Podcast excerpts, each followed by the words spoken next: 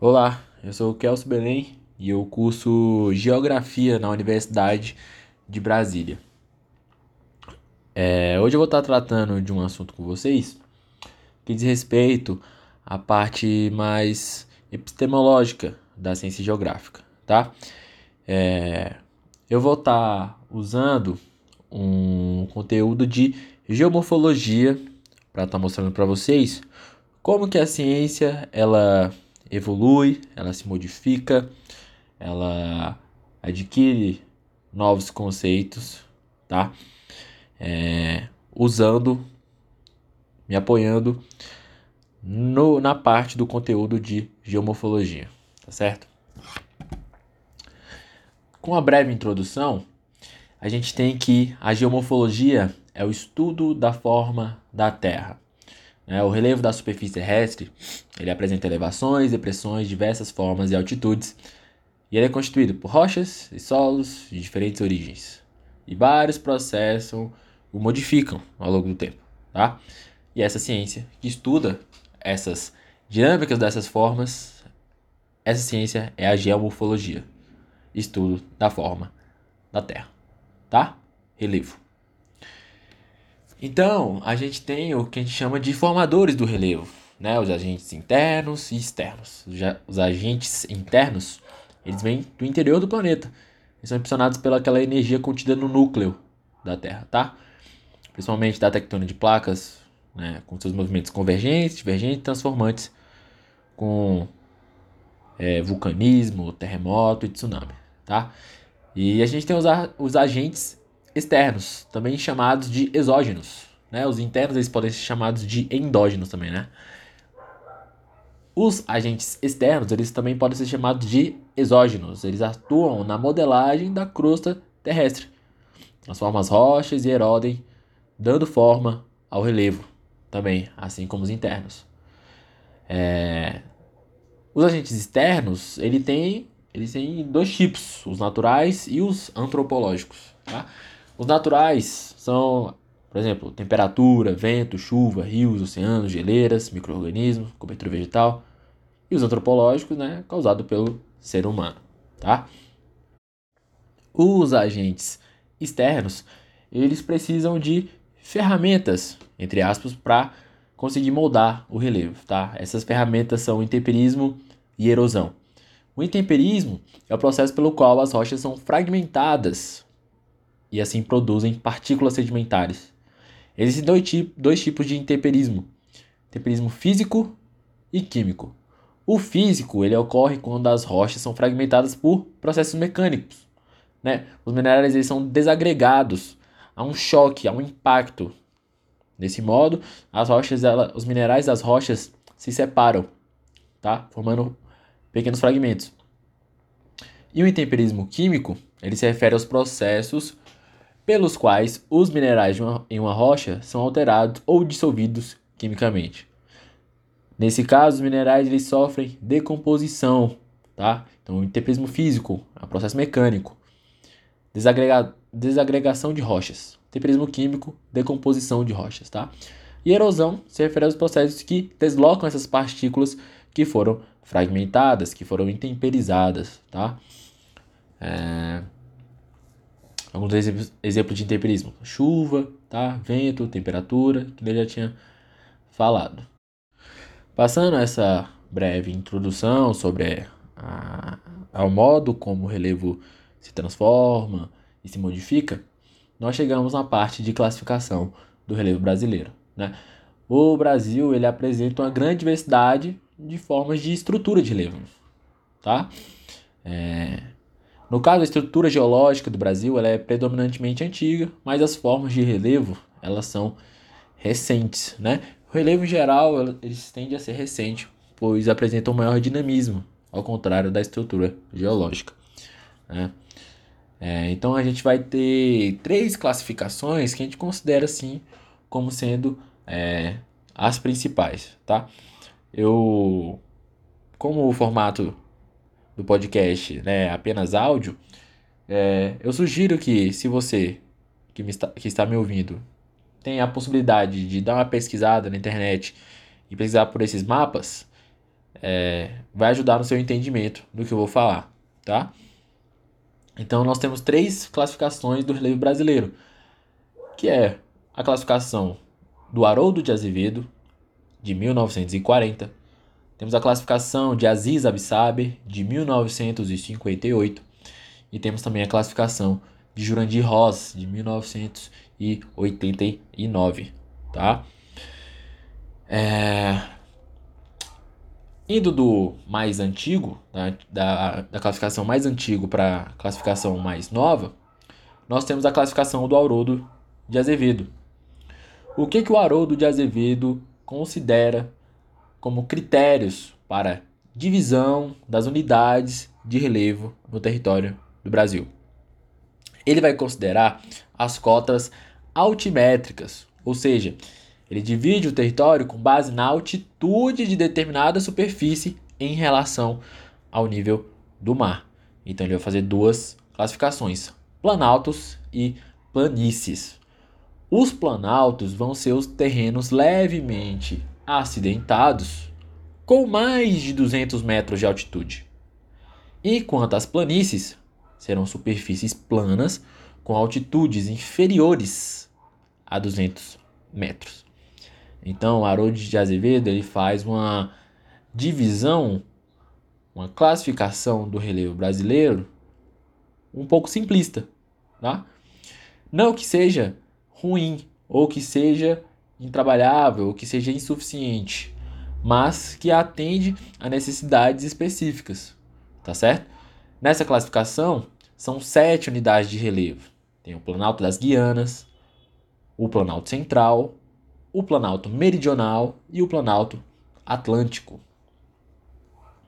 Enquanto nós temos é, três planícies. São quatro planaltos e três planícies que formam sete no total. As planícies são a planície amazônica, a planície do Pantanal e a planície costeira. Tá?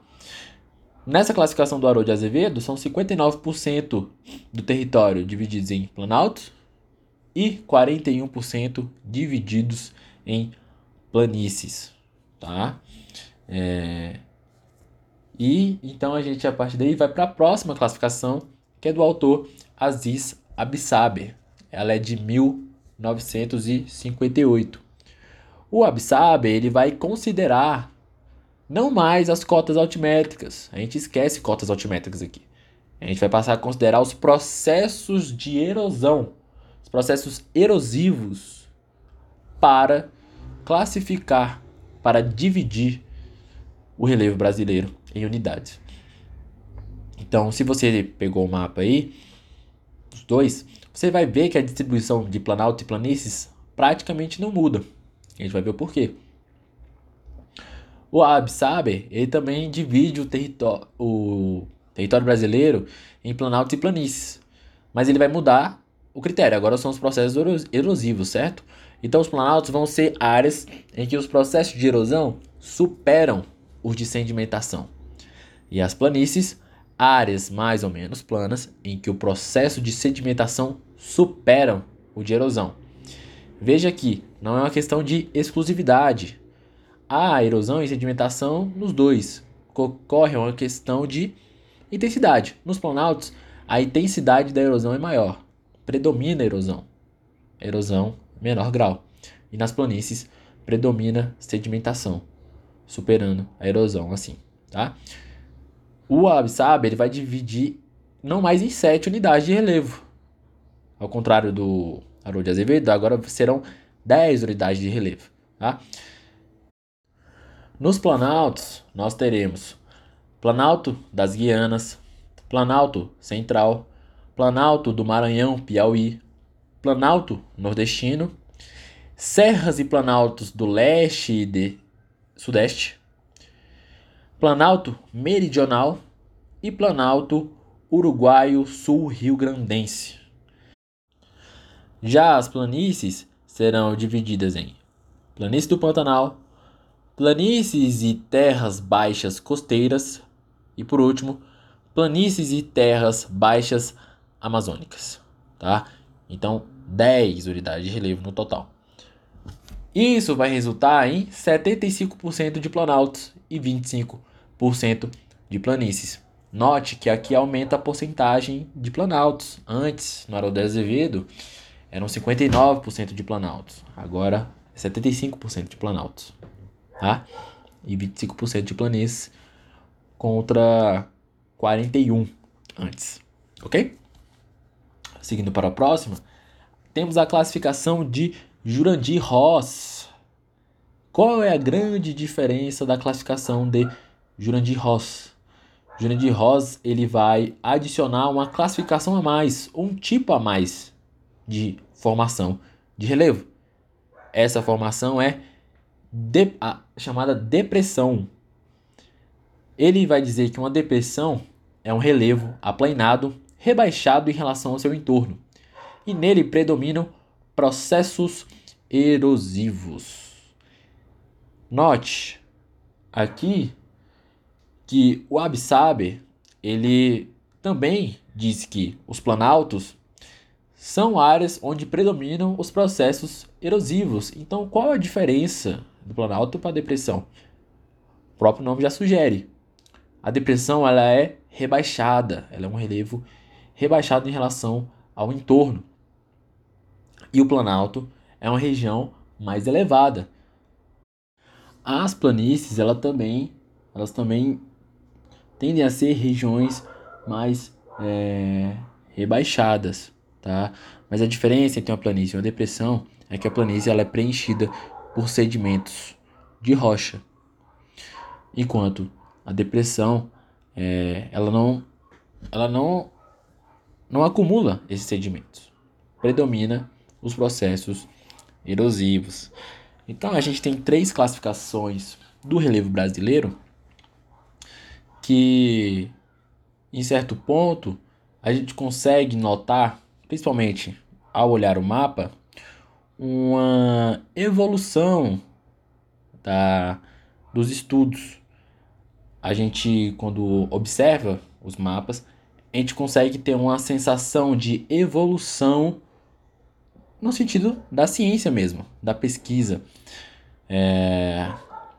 Note que entre a primeira classificação de 1940 até a terceira classificação de 1989 são quase é, 50 anos, são 49 anos de diferença.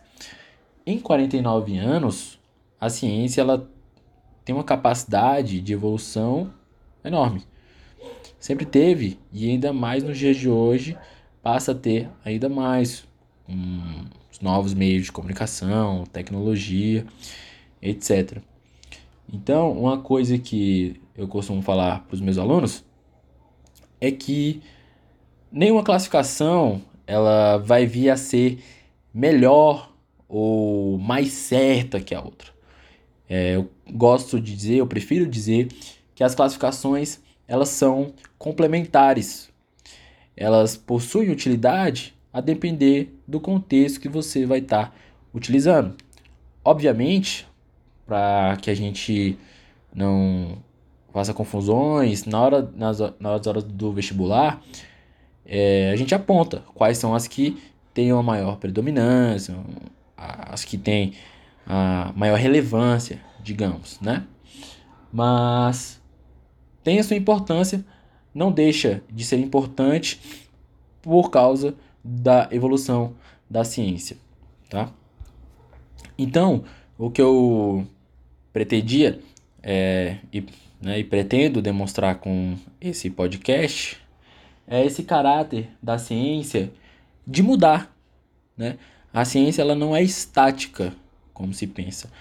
É, cientistas, pesquisadores e professores, a gente tende a adotar um discurso muito é, afirmativo sobre tudo que a gente passa, tudo que a gente é, constrói em sala de aula, tudo que a gente constrói dentro da academia.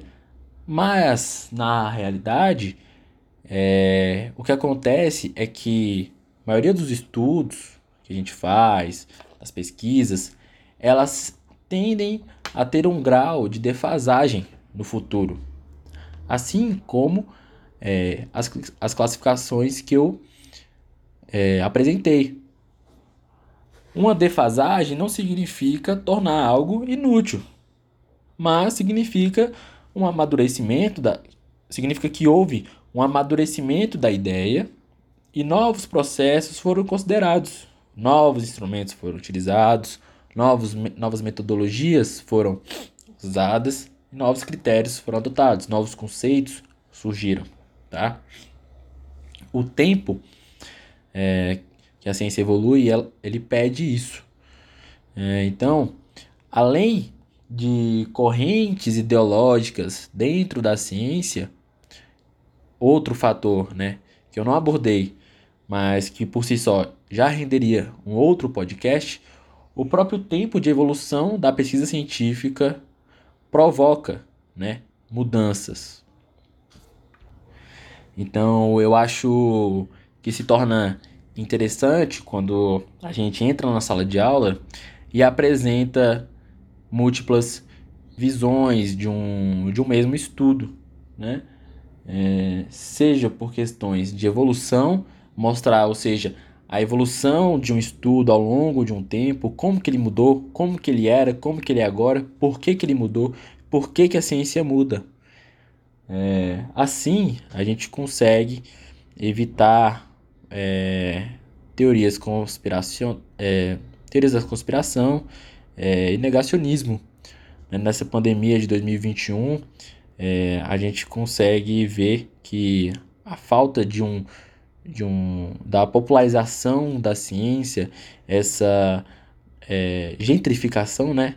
essa nobreza que a ciência tem no seu próprio vocabulário, nos seus próprios métodos, nessa sua nesse todo esse mistério que a ciência possui, ela é, provoca um afastamento da, da, por parte da população que é menos instruída, que tem menos interesse nesse tipo de assunto.